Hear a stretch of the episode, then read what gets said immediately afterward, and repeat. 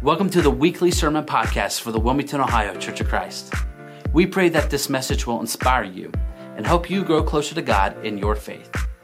Be sure to stick around after the message to find out more about how you can take your next best step. Enjoy the message.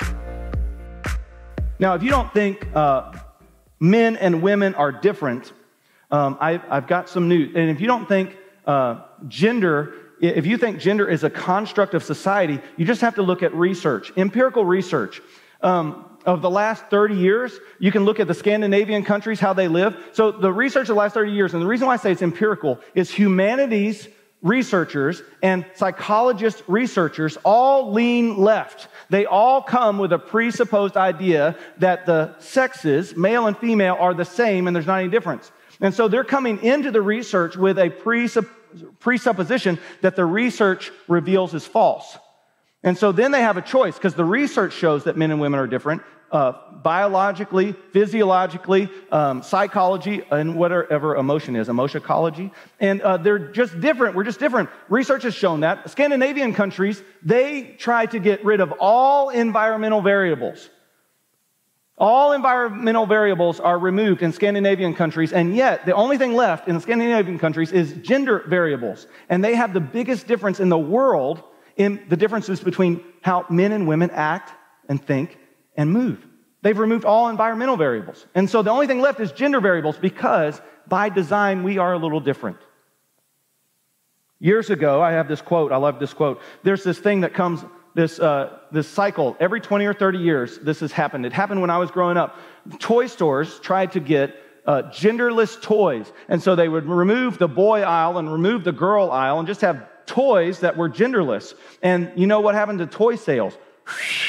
They plummeted. And so then toy stores said, oh, you know what? We need a boy aisle and a girl aisle. There's a reason why that comes up every 20 years, every 30 years. That's happening right now in American culture remove, make everything unisex. This is a quote I find that is still relevant for today, even though it was said years ago. A quote, years ago, feminists promoted a unisex culture and insisted men and women are the same emotionally. That idea was short lived because it's so counter to experience.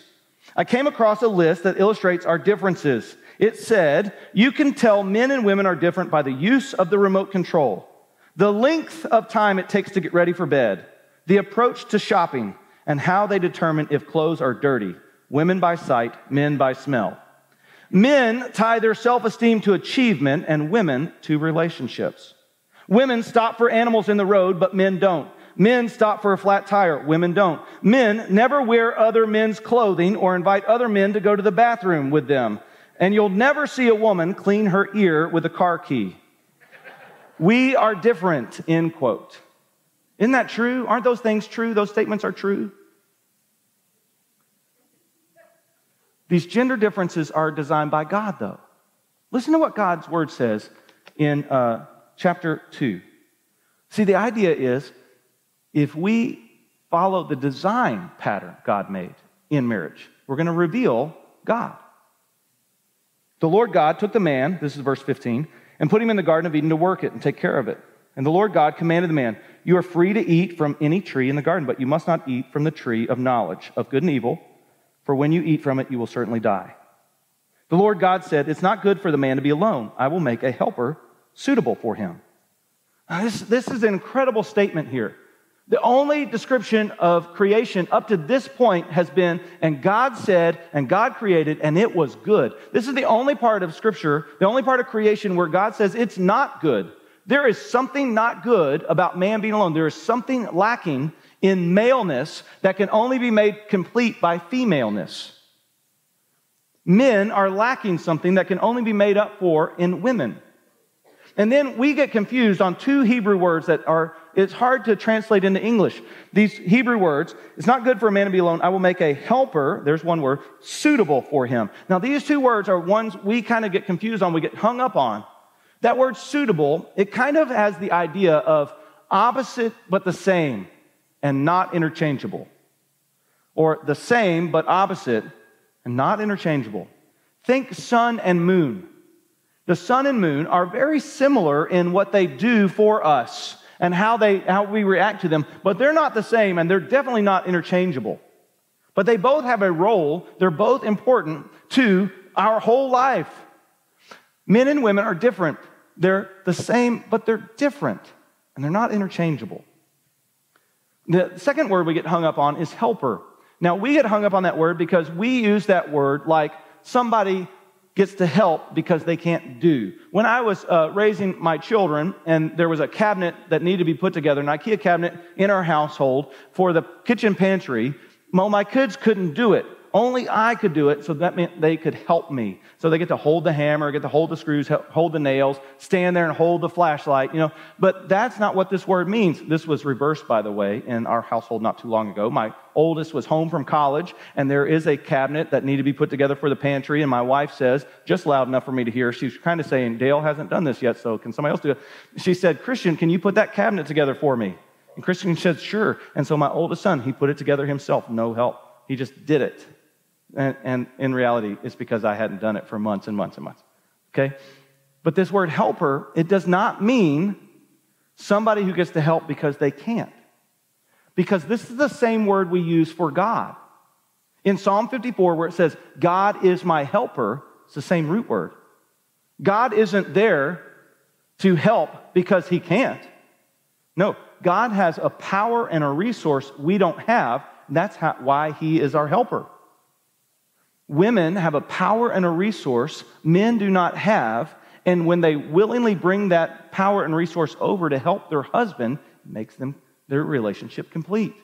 There's a couple of ways to use power and resources. You know, I, I, heard this illustration. I think it's a great illustration. It doesn't necessarily work for me, but it's a great illustration. So when you're raising your kids and they can't do the math, and so they come to the parents for help with the math, this is where the illustration breaks down.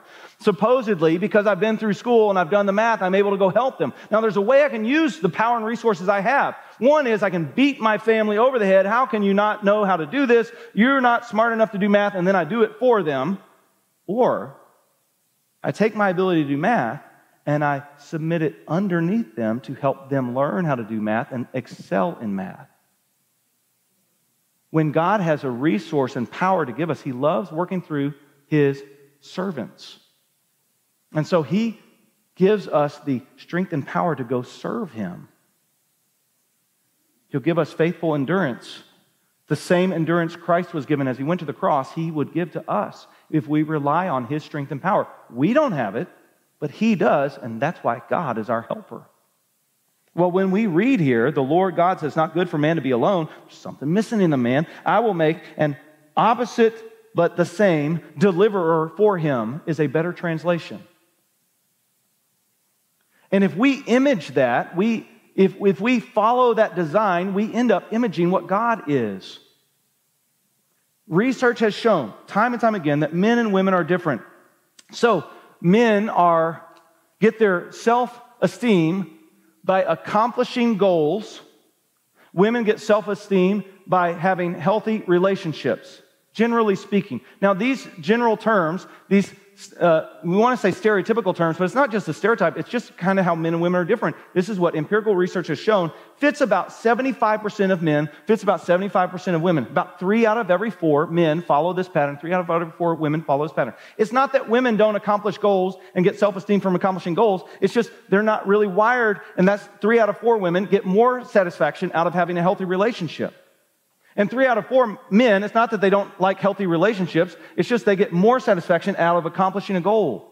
There is something that goes beyond our anatomy where men are in more are more gifted to be independent and givers and women are more gifted to be interdependent and receivers. And it's beyond it goes beyond our anatomy. But our anatomy shows the same thing. And where men have a gift of sending and women have a gift of receiving, this is a design pattern set up by God. Women are more nurturing than men. Men are more aggressive than women and less agreeable. Men are less agreeable, more aggressive, which reveals, it shows up in why 10 to 1 ratio, 10 men to every one women are incarcerated. Because men are more aggressive and less agreeable reveals what is going to play out in society. That's why for every 10 men in prison, there's one woman in prison. Women, this is kind of an astounding fact, and it makes sense. Women, beginning at puberty, pick up uh, negative emotions more easily and readily than men. That's why women worldwide, this isn't just a Western United States culture thing, women are three times more likely to experience depression than men are because they receive negative emotion. They're more in tune with negative emotion than men are, like to a three times the amount. Which, when we start thinking about that, men, what kind of emotions are you laying off? You know, I have trouble, I have trouble preaching this because I've failed in my marriage following this design and following the commands of this design so often. If, if I know that my wife picks up, generally speaking, three times the amount of negative emotion, and I lay down guilt or negativity or anger, well, she's picking that up really clearly. And doesn't this make sense when guys walk around and you say, hey, what are you thinking? They'd say, nothing. And well, there's nothing going on there. But you ask a woman, usually what are they thinking? There's a lot going on there.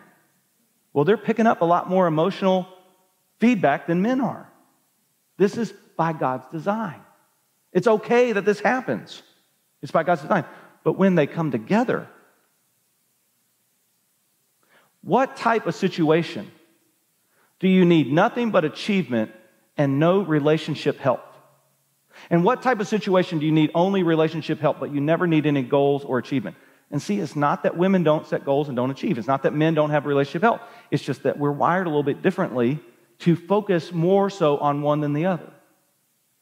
Well, no situation needs just one or the other. It seems like most situations mean the most, need both. So this could lead to. So here, here's, here's my point. Here's my point.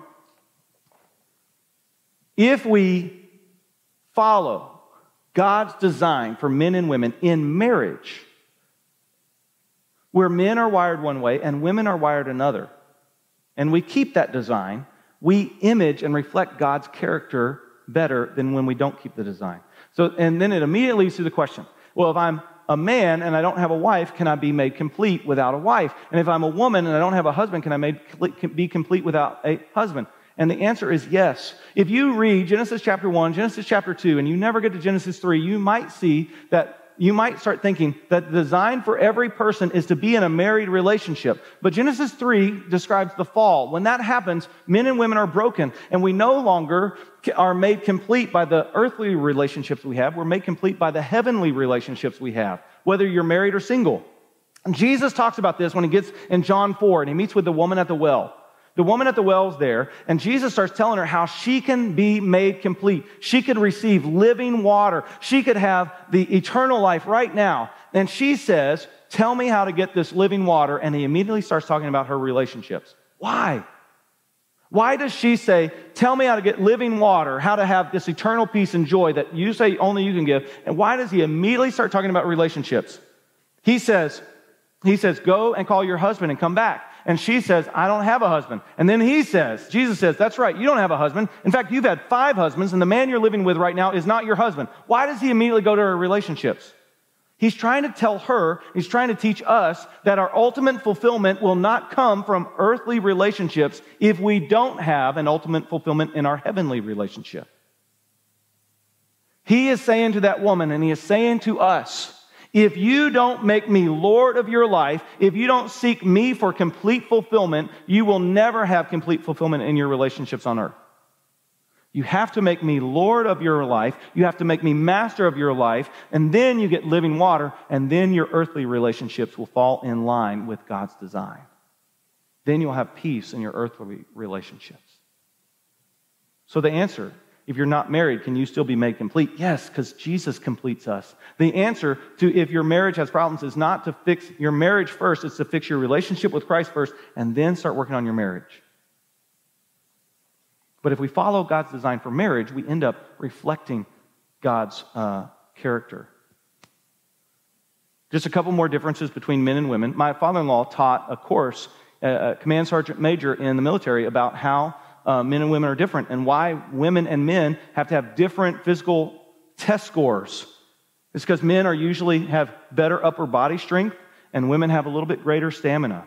Um, men are more spatially aware, research shows, than women for the most part. That can happen, being aware of your surroundings. My wife is sitting right there And she backed into the garage today. I'm just saying that sometimes, sometimes these stereotypes, these stereotypes carry over, but they're not stereotypes, they're people. We're people. Men and women are different, but we're made complete in Christ. But if we follow, I didn't know if I was going to bring that up or not, but I couldn't resist. It just fit. It just fit. It just fit. We're people. And we find our satisfaction in Jesus and our relationship with Him, but then we reveal God to others in our relationship with each other. And He has a design for marriage that way. Second is if we follow the commands of marriage, we will reveal Christ in the church and will reverse the curse. We'll start there with reverse the curse. You want to know where how men and women are designed differently? Look at the curse laid out in Genesis chapter 3 when they fall from grace, when they turn from God and do their own thing, when they say, you know what, I'm not going to trust you to give me good and evil. I want to make good and evil for myself. Look at the curse. To the woman, he said, I will make your pains in childbearing very severe. With painful labor, you will give birth to children. Your desire will be for your husband, and he will rule over you. And to the man, he says, Because you listened to your wife and ate fruit from the tree about which I commanded you, you must not eat from it. Cursed is the ground because of you. Through painful toil, you will eat food from it all the days of your life. It will produce thorns and thistles for you. You will eat the plant, and you will eat the plants of the field. By the sweat of your brow, you will eat your food until you return to the ground since from it you were taken, for dust you are, and to dust you will return. Look at how the curse hits them. If you don't think men and women are different, why did he curse them differently? If women's desire and ultimate uh, self esteem is found in healthy relationships, God says, okay, you want a healthy relationship? You'll never have another relationship without pain. And if women are designed more to nurture, and they are, uh, three out of four women are going to nurture better than three out of four men, you're never going to nurture another relationship without pain. Pain in childbearing and pain in your relationship with your husband. Your desire will be for your husband and he will rule over you. And that rule over is where sin enters in. It's this word for like when an army goes into a city, destroys it, and dominates it. And this woman's desire for her husband to be with her husband, given by God, it's a, it's a legitimate desire, enables when the man is living in sin to rule over in domination in destructive ways. That's the evil stereotype. The evil stereotype is men have this alpha male hyper masculinity where they dominate with force, and women have this hyper femininity and they're a clingy dependent. That's sin. That's not how we were designed, but it is what happens under the curse of sin. And men, if you're self esteem is by what you can accomplish, well, you're never going to be able to accomplish anything else without strife. And if you desire to be respected, listen, you're nothing but dust. See how the curse hits us right where we're designed. But if we obey the commands in marriage, we actually start reversing the curse. Those commands, uh, it, uh, one, one set of commands that are really clear is in Ephesians chapter 5. Ephesians chapter 5, verse 21, it starts this way. This is a command to every person, male or female. Submit to one another out of reverence for Christ. Submit to one another out of reverence for Christ. That's a command to everyone. And then God gives this command to both men and women submit to one another out of reverence for Christ. And then he tells the woman to submit again, and he tells the man to die for his wife. So men are commanded to submit once, women are commanded to submit twice. And what I think is going on there is there is this idea that every person, every Christian submits because they love Jesus and they're going to act like Jesus. And Jesus showed us a life of submission. But in marriage, there's a specific way on how to carry out that submission. I don't think it's coincidence that he gives wives two sentences of instructions and he gives men eight sentences of instruction. I don't think that's coincidence. I think men just have trouble picking up what's being laid down. I'll start with the men. Husbands, love your wives just as Christ loved the church and gave himself up for her. Let me start again. Everyone, verse 21, submit to one another out of reverence for Christ. But in your marriage, husbands, love your wives just as Christ loved the church and gave himself up for her to make her holy, cleansing her by the washing with the water through the word, and to present her to himself as a radiant church without stain or wrinkle or any other blemish, but holy and blameless. In this same way, husbands ought to love their wives as their own bodies. He who loves his wife loves himself. After all, no one ever hated their own body, but they feed and care for their body just as Christ does the church. For we are members of his body. And then Paul relates this back to creation. For this reason, a man will leave his father and mother and be united to his wife, and the two will become one flesh. This is a profound mystery, but I'm actually talking about Christ and the church. However, each one of you must also love his wife as he loves himself, and the wife must respect her husband. Men, listen to this instruction very clearly on how you submit to Christ in the relationship of your marriage. And see if this doesn't start reversing the curse. If part of the curse is you, you're going to dominate your wife if you're not careful. You're going to control her just by brute physical force. Listen, that's hyper masculinity, alpha male masculinity. The opposite is also true under sin, which you get rid of all masculinity. That's not what God says. God says, I want you to obey my command for how you're supposed to act in your marriage. And if you are goal driven and assertive and more aggressive, you need to turn all of that into how you can deny yourself so you can lift your wife up to be holy. You spend all of your power and all of your energy to make your wife holy. You accomplish the goal of making your wife holy like Christ did for the church by dying for her. And since Jesus calls us to die daily, it's not necessarily a physical death martyrdom for your wife, but it's a daily denial of your own needs and own desires so that you can lift her up. You see how this reveals Christ in the church? This is what Christ did for the church. He died for the church.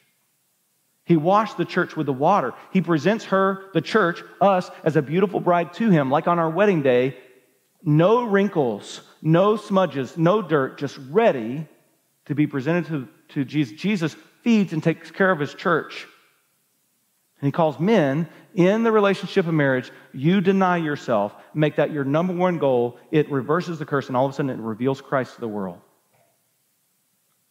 Women, Submit to one another out of reverence for Christ. That's for all women. You submit to other Christians out of reverence for Christ. And then in the marriage relationships, wives, submit yourselves to your own husbands as you do to the Lord. For the husband is head of the wife, as Christ is the head of the church, his body, of which he is the Savior. Now, as the church submits to Christ, so also wives should submit to their husbands in everything. Now, the church, some churches have taught this incorrectly through the years, and I need to, I'm not going to we just have to be careful that we don't teach this incorrectly. Some churches have taught, because that those words, the way they line up, it's, it's easy to misconstrue them, that wives must obey their husbands in everything they ask. But that is not how we are to submit to Christ.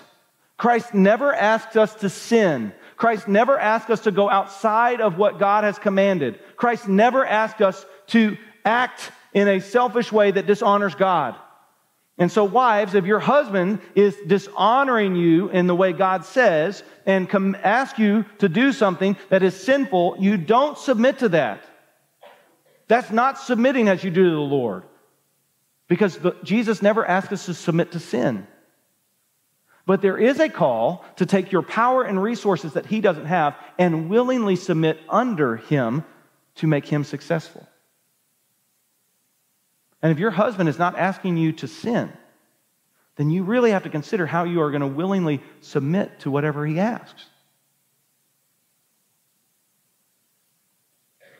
And yet, both are called to submit to one another out of reverence for Christ. The husband to continually deny himself so that she is lifted up, and the wife to willingly submit her power and resources under the husband to lift him up.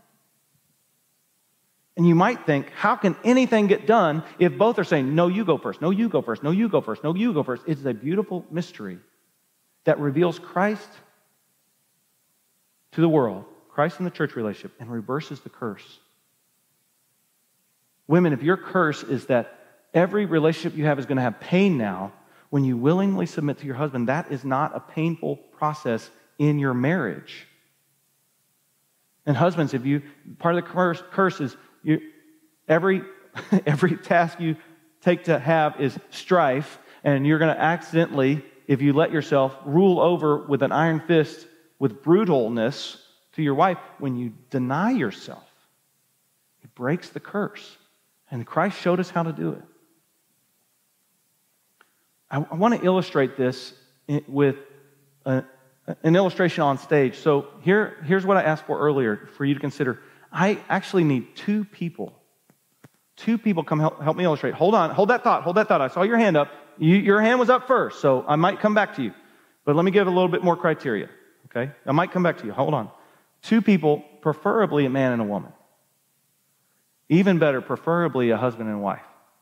Now, it doesn't have to be husband and wife, and doesn't have to be man and woman because the illustration is going to work, but that's what I'm looking for. Is there anybody willing to do that? Any husband or wife, I'm looking right here, Tim, at you.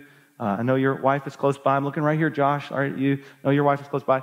Anybody, anybody at all, anybody at all. Oh, they, they stood up. I, I was coming to you next, Cecil and Kathy. Anybody at all. Now, it's, it's, a, it's a little illustration that we do sometimes in karate class. Uh, that's, that's for next time. No, not this time. Not this time. I know this is, this is uh, going to be really weird. It, it, it requires a little bit of physical exertion, but it's not embarrassing. Okay? I just need both of you sit back to back on the floor here. You have figure, figure that out. Okay, back to back. Good. And lock arms. And uh, the illustration, okay? The illustration is now you have to stay with your arms locked and stand up.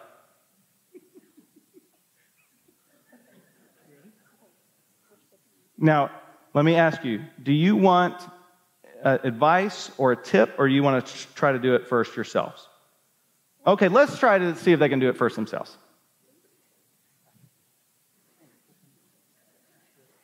Just stand up. Careful, careful, careful. Oh no. Okay, here's the advice. Here's the tip. The person who is stronger has to bow. Keep going, keep bowing. Now get your legs underneath you. Thank you. Thank you so much. Thank you so much. Now, uh, before you sit down, thank you. Yeah, that was great. That was really, really excellent. Here's the illustration. Where, however, we're wired, wherever our strength is, if we submit that strength, if we bow that strength, it helps the relationship stand. See how that works? This one had to do with physical strength. But the next one might have to do with emotional strength or relationship strength. And whenever we submit the power and resources we have underneath the other person, we help them stand. Thank you so much. Give her another round of applause for them. And now, if you ever come to karate class, you get to know the secret ahead of time. The person with the strength has to bow for it to work in your marriage, if you follow, if you follow the commands for marriage, you will reveal Christ and the church and you will reverse the curse. And the, the greatest point that you can take away, the greatest point you can take away, the greatest point you can write down is the one who is in the position of strength must bow. There's a reason why God starts with verse 21 to everybody submit to one another out of reverence for Christ. And then how it's going to look in every relationship is going to be a little bit different. But we always go back to what Christ looks like. Christ left heaven, submitted himself to humanity, became a baby, submitted himself to death, even death on the cross. Jesus Christ made himself so low so he could pick everybody else up. That is how every relationship works. If you do that in your marriage, you reveal Christ in the church, and you help reverse the curse. Thanks again for joining us. If you need someone to pray with you, talk to, or maybe you just need more information about our church, please visit us online at wcconline.org slash connect. Fill out that connect card so we can reach out and help you take your next best step. Thanks again for joining, and we will see you back here next time.